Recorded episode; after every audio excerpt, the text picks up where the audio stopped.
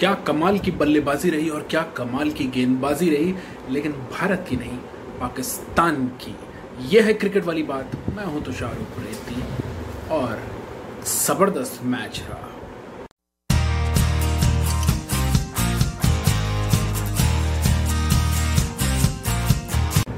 भारतीय फ़ैन ज़रूर निराश हुए होंगे, लेकिन इस मैच में पहली गेंद पड़ने से, इस मैच की अंतिम गेंद पड़ने तक पूरी तरह से अगर कोई टीम हावी रही तो वो रही पाकिस्तान की टीम। बहुत ही ज़बरदस्त क्रिकेट इस टीम ने खेली है। और जो रिकॉर्ड चल रहा था ना कि हमने कभी भी विश्व कप में इन्हें नहीं हराया है, उस रिकॉर्ड को पूरी तरह से तोड़ दिया। खास तौर से तीन खिलाड़ी पाकिस्तान के जो रहे, जिसमें रिजवान, बाबर आज़म और गेंदबाजी में कहूँ तो शाहीन अफरीदी।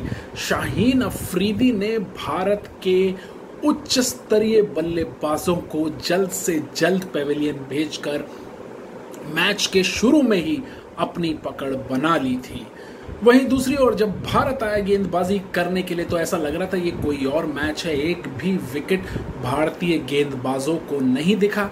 दूसरा एक सवाल ज़रूर उठाया जाएगा, वो ये कि अव्वल दर्जे के ऑलराउंडर कहलाए गए हार्दिक पांड्या, जो पिछले कई समय से गेंदबाजी नहीं कर पा रहे, उनको किस मेरिट पर खिलाया गया?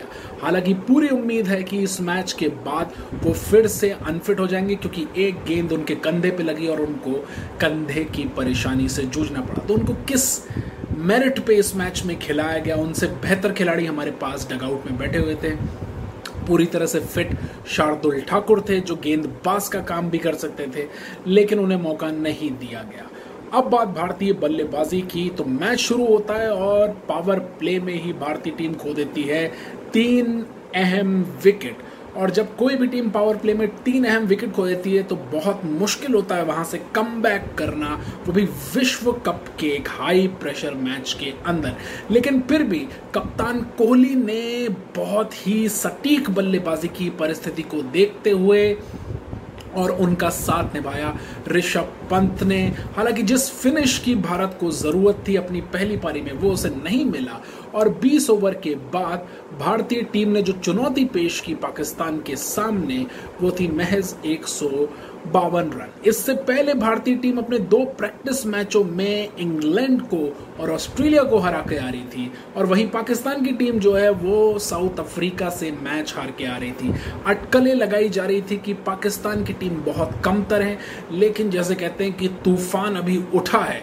उसी अंदाज में इस टीम ने आज प्रदर्शन किया और पूरे विश्व को बताया है कि ये टूर्नामेंट ये टीम जीतने आई। और जैसा इन्होंने ये पहला मैच खेल दिया है अगर इसी इंटेंसिटी के साथ पाकिस्तान की टीम खेलती रही तो विश्व विजेता बनने से उसे कोई नहीं रोक पाएगा। अब भारत का अगला मुकाबला जो है, वो है न्यूजीलैंड के साथ 31 अक्टूबर को और मुझे कहीं ना कहीं ऐसा लगता है, उस मुकाबले में भारतीय टीम में किए जाएँगे काफ़ी सारे परिवर्तन, क्योंकि भारत की गेंदबाजी पूरी तरह से विफल रही है, ना तो उसकी स्पिन चली है, ना ही तेज गेंदबाजों ने अपना काम किया है।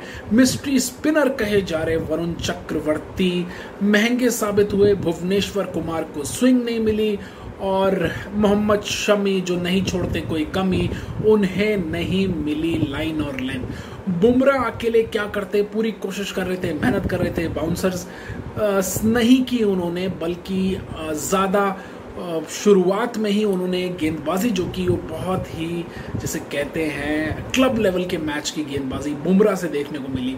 यॉर्कर करने की कोशिश की, लेकिन सटीक ठिकाने पे नहीं गिर रही थी। दूसरी ओर भारतीय गेंदबाजी पूरी तरह से खराब रही। बल्लेबाजी में रोहित शर्मा ज़ीरो पे आउट हुए और उसी तरह से के राहुल के पास जवाब नहीं था, शाहीन अफरीदी का। लेकिन कुल मिला के अगर लब्बो लुबाब इस मैच का, वो ये है कि ये टीम पाकिस्तान की जो है, वो एक यूनिट की तरह खेली, बहुत उम्दा खेली। वहीं भारतीय टीम विफल रही इस मैच को जीतने में और यूनिट की तरह खेलने में। तो यह है क्रिकेट वाली बात। मैं हूँ तुषार उप्रेती। आगे भी अपडेट्स के साथ हाजिर है